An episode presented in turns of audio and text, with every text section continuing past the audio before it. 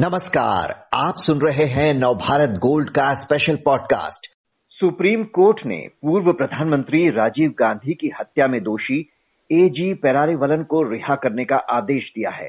पेरारीवलन तीस साल से अधिक समय से जेल में बंद था। सुप्रीम कोर्ट ने संविधान के आर्टिकल एक सौ बयालीस के तहत प्राप्त विशेष अधिकार का इस्तेमाल करते हुए रिहाई का ये आदेश दिया। विस्तार से जानकारी के लिए बात करते हैं राजेश चौधरी से, जो नव भारत टाइम्स के असिस्टेंट एडिटर हैं और कानूनी मामले कवर करते हैं। राजेश जी, सबसे पहले तो ये बताएं कि क्या फैसला सुनाया है कोर्ट ने? सुप्रीम कोर्ट ने इस मामले में एक अहम फैसला दिया है और कहा है कि जो उम्र कैद की सजा काट रहा है एजी पेरारीवलन, उसको उसकी सजा में छूट दे दी है और उसे रिलीज करने का आदेश दिया है। सुप्रीम कोर्ट ने कहा कि आ, इसके रिलीज की जो संबंधित याचिका थी वो गवर्नर के पास थी और उनको फैसला लेने में काफी देरी हुई है और ऐसे में सुप्रीम कोर्ट अनुच्छेद एक सौ बयालीस का इस्तेमाल किया और जो विशेष शक्ति है सुप्रीम कोर्ट का, उसका इस्तेमाल करते हुए सुप्रीम कोर्ट ने ये आदेश दिया है। आ, अदालत ने कहा कि वो तीस साल से ज्यादा समय से जेल में बंद है। तमिलनाडु सरकार ने उसकी रिहाई के लिए गवर्नर से सिफारिश की थी आ, और राज्य सरकार ने ये सिफारिश दो हजार अठारह में की थी। तमिलनाडु सरकार ने सजा में छूट देने का फैसला किया था और राज्यपाल से इस बात के लिए सिफारिश की थी कि उसकी रिहाई सुनिश्चित की जाए और ये मामला लगातार कानूनी बेंच में पेंडिंग रहा क्योंकि राष्ट्रपति के पास राज्यपाल ने इस मामले को अग्रसारित कर दिया था और ये मामला पेंडिंग रह गया था। उसके बाद ये सुप्रीम कोर्ट में जब मामला आया तो सुप्रीम कोर्ट के जस्टिस एल नागेश्वर राव की अगुवाई वाली बेंच ने ये अहम फैसला दिया है और कहा है कि तमिलनाडु सरकार के कैबिनेट ने जो फैसला लिया वो और उसमें कहा गया कि पेरारीवलन के सजा में छूट दी जाए और जो रिहाई का फैसला किया गया वो और उसके लिए जो सिफारिश की गई गवर्नर के सामने, तो गवर्नर कैबिनेट का जो फैसला है वो जो जो जो उनकी कैबिनेट का की जो सलाह है उसको मानने के लिए बाध्य हैं और गवर्नर अनुच्छेद एक सौ इकसठ के तहत अपने शक्ति का इस्तेमाल कर सकते हैं, लेकिन उस शक्ति के इस्तेमाल में उन्होंने काफी देरी की है। हालांकि केंद्र सरकार ने इस मामले में सुनवाई के दौरान कहा था कि तीन सौ दो का मामला है, हत्या का मामला है, इसमें सजा में छूट देने का जो अधिकार है वो प्रेसिडेंट के पास है, लेकिन इस दलील से सुप्रीम कोर्ट संतुष्ट नहीं हुआ और कहा कि अगर ऐसा हुआ तो फिर गवर्नर को जो अधिकार मिला हुआ है एक सौ इकसठ में वो निरर्थक हो जाएगा और गवर्नर निश्चित तौर पर राज्य सरकार की सलाह से, एडवाइस से काम करता है और इस मामले में जो सिफारिश थी वो सजा में छूट देने की थी, इसलिए हम अब ज्यादा इंतजार नहीं कर सकते और एक सौ बयालीस का इस्तेमाल करते हुए सुप्रीम कोर्ट ने सजा में छूट दे दी है और पेरारीवलन को सुप्रीम कोर्ट से भारी राहत मिली है। जी, पेरारीवलन की क्या भूमिका बताई गई थी इस हत्याकांड में? क्योंकि पहले मौत की सजा हुई जो बाद में उम्र कैद में बदल दी गई और अब रिहाई, क्या है पूरी कहानी? आ, राजीव गांधी की आ, इक्कीस मई उन्नीस सौ इक्यानवे को श्री पेरम्बदूर में जब हत्या हुई उसके बाद इसमें लिट्टे का हाथ बताया गया और तकरीबन बीस दिन बाद पेरारीवलन को इस मामले में गिरफ्तार किया गया। जो इन्वेस्टिगेटिंग एजेंसी थी सीबीआई, उसका कहना था कि पेरारीवलन ने नौ वोल्ट की बैटरी खरीदी थी और जो बम है उसमें इस्तेमाल किया गया था इस बैटरी को और शिवरासन जो मुख्य आरोपी है उसे उसने बाइक मोटरसाइकिल दिल, दिलाने में मदद की थी और उसके लिए फेक एड्रेस का इस्तेमाल किया था। और इस मामले में जो सुनवाई हुई उसके बाद टाडा कोर्ट ने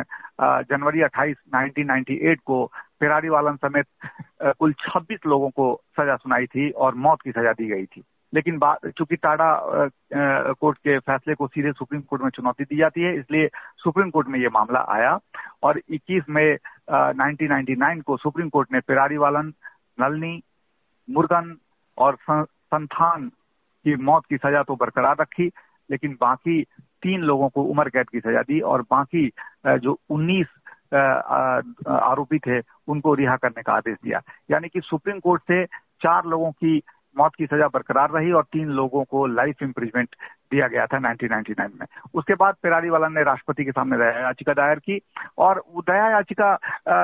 जब दायर हुई तो ग्यारह साल उस दया याचिका के निपटारे में लगा था और आ, उसके बाद दया याचिका भी खारिज हुई और आ, सितंबर नौ दो हजार ग्यारह को पेरारीवलन को फांसी दी जानी तय हुई थी, बल्कि उनकी मां को इंटीमेट भी कर दिया गया था कि अमुक तारीख को फांसी होगी और वो डेड बॉडी भी ले जा सकती हैं। लेकिन इसके बाद कहानी में थोड़ा सा मोड़ आया और जो नौ सितंबर से ठीक एक दिन पहले आठ सितंबर दो हज़ार ग्यारह को तमिलनाडु की जो तत्कालीन सीएम हैं उन्होंने दोषियों की जो मौत की सजा है उसे कम करने का प्रस्ताव दिया और इस प्रस्ताव के बाद मामला मद्रास हाई कोर्ट में पहुंचा और फिर पेरारीवलन की जो फांसी है उसके अमल पर रोक लग गई और मामला फिर सुप्रीम कोर्ट में पहुंच गया और सुप्रीम कोर्ट में पेरारीवलन समेत जो बाकी आ,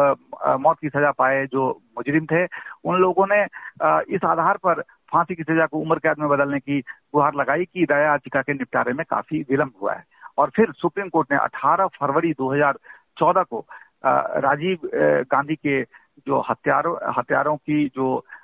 जो दलील थी उसे स्वीकार किया और तीनों तीन मुजरिमों संथन, मुर्गन और पेरारीवलन की फांसी की सजा को उम्र कैद में तब्दील कर दिया। और तब सुप्रीम कोर्ट ने, ने केंद्र सरकार को काफी नसीहत भी थी, दी थी और कहा था कि तर्क संगत समय में दया याचिका का निपटारा होना चाहिए और आप जो राष्ट्रपति को सलाह देते हैं वो तय तर्क संगत समय में दें। और ये भी कहा था कि जो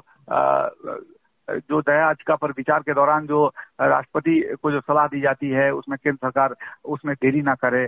और कार्यपालिका वाजिब समय में सटीक फैसला ले। पर्ची पेटिशन को ज्यादा सिस्टमेटिक तरीके से हैंडल करने की जरूरत है और सुप्रीम कोर्ट ने कहा था कि आने वाले दिनों में हम उम्मीद करते हैं कि जल्दी से जल्दी पर्ची पेटिशन को निपटाया जाएगा। और यहाँ पे एक अहम बात है कि अब दिवंगत हो चुके सीनियर एडवोकेट राम जेठमलानी ने इन लोगों की तरफ से दलील दी थी और कहा था कि दया याचिका के निपटारे में ग्यारह साल का वक्त लगा है इसलिए इन्हें फांसी की सजा न दी जाए क्योंकि दोहरी सजा की तरह होगी। और सुप्रीम कोर्ट ने इसे मान लिया था और कहा था कि मानसिक प्रताड़ना से जब मुजरिम गुजरता है इस तरीके से अगर दया याचिका की देरी में दया याचिका के निपटारे में देरी होती है। और फिर इनकी जो फांसी की सजा थी वो उम्र कैद में तब्दील हो गया था। जी, पेरारीवलन की तो रिहाई हो गई लेकिन बाकी तीन दोषियों मुर्गन, नलिनी और संथन की मौत की सजा भी उम्र कैद में बदली गई थी। इनका केस अभी किस स्टेज पर है? आ, ये आ, अभी मामला आ, आ, जिस तरीके से सात मुजरिमों को जैसा कि हमने चर्चा किया है कि सात मुजरिमों की रिहाई के लिए तमिलनाडु सरकार ने सिफारिश की थी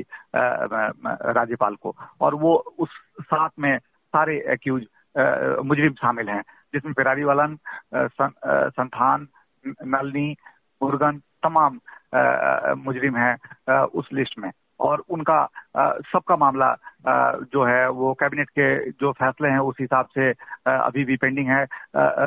राज्यपाल के पास क्योंकि राज्यपाल को सजा में छूट देने के लिए जो सिफारिश की गई थी उस पर राज्यपाल की तरफ से कोई फैसला नहीं हुआ था। और ये दो हज़ार सोलह में तमिलनाडु सरकार ने ये फैसला लिया था और उसके बाद हालांकि जो लेटर लिखा गया था सरकार की तरफ से उस में सातों को रिलीज करने के लिए कहा गया था। और सुप्रीम कोर्ट में दस अगस्त दो हज़ार अठारह को सुनवाई के दौरान केंद्र सरकार ने उस अर्जी का विरोध किया था और कहा था कि ये गलत नजीर बनेगा अगर इस तरीके से हत्यारों की रिहाई की जाएगी तो। और ये मामला लेकिन पेरारीवलन की तरफ से ये मामला सुप्रीम कोर्ट में उठाया गया था कि राज्यपाल फैसला लेने लेने में काफी विलम्ब कर रहे हैं इसलिए उनकी रिहाई सुनिश्चित की जानी चाहिए। तो देखा जाए तो सुप्रीम कोर्ट के सामने अभी पेरारीवलन का ही मामला आया था, बाकी मामला तो राज्यपाल के सामने अभी भी पेंडिंग है। और संविधान में प्राप्त जिस विशेष अधिकार का इस्तेमाल करते हुए कोर्ट ने फैसला सुनाया अनुच्छेद एक सौ बयालीस एक, इसमें क्या है और इसका उपयोग क्यों किया सुप्रीम कोर्ट ने? सुप्रीम कोर्ट समय समय पर इसका इस्तेमाल करती रही है। अगर इस मामले की बात करें तो पेरारीवलन को की सजा में छूट देने और उसकी रिहाई के लिए सुप्रीम कोर्ट ने अनुच्छेद एक सौ बयालीस का इस्तेमाल किया है और ये पूर्ण न्याय के लिए इस अनुच्छेद का इस्तेमाल किया जाता है। आ, इस, इसके मुताबिक संविधान सुप्रीम कोर्ट को एक विशेष शक्ति प्रदान करता है कि सुप्रीम कोर्ट जब भी जरूरत हो आ, तो वो पूर्ण न्याय के लिए इसका इस्तेमाल कर सकता है। और इस मामले में भी सुप्रीम कोर्ट ने इस शक्ति का इस्तेमाल किया है क्योंकि मौजूदा मामले में राज्यपाल ने फैसला लेने में काफी देरी की और जो पेरारीवलन है वो तीस साल से ज्यादा जेल काट चुका है। तो सुप्रीम कोर्ट ने इस बात को नोट किया और कहा कि उम्र कैद के तहत छत्तीस साल के करीब पेरारीवलन जेल में रह चुका है, राज्य कैबिनेट का फैसला हो चुका है, तमिलनाडु के राज्यपाल को इसके लिए सिफारिश की जा चुकी है। सिफारिश के बावजूद अभी मामला पेंडिंग है, जबकि कैबिनेट के का फैसला मानना राज्यपाल के लिए बाध्यकारी है।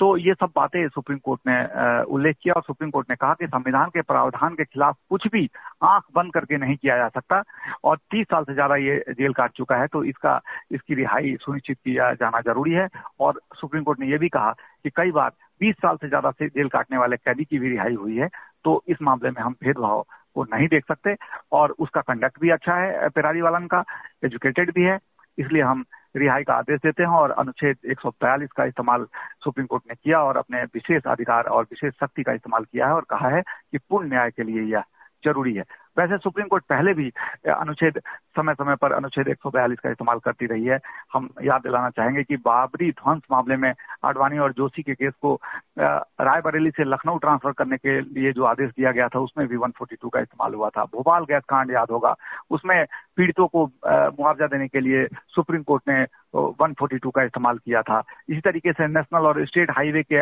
आजू बाजू पाँच सौ मीटर के दायरे में शराब बेचने पे रोक का जो आदेश था, वो भी सुप्रीम कोर्ट ने एक सौ बयालीस का इस्तेमाल किया था। कोल ब्लॉक आवंटन जो गलत तरीके से आवंटित किया गया था, उस अनुच्छेद उस उसके आवंटन को रद्द करने के लिए भी सुप्रीम कोर्ट ने अनुच्छेद एक सौ बयालीस का इस्तेमाल किया था। जी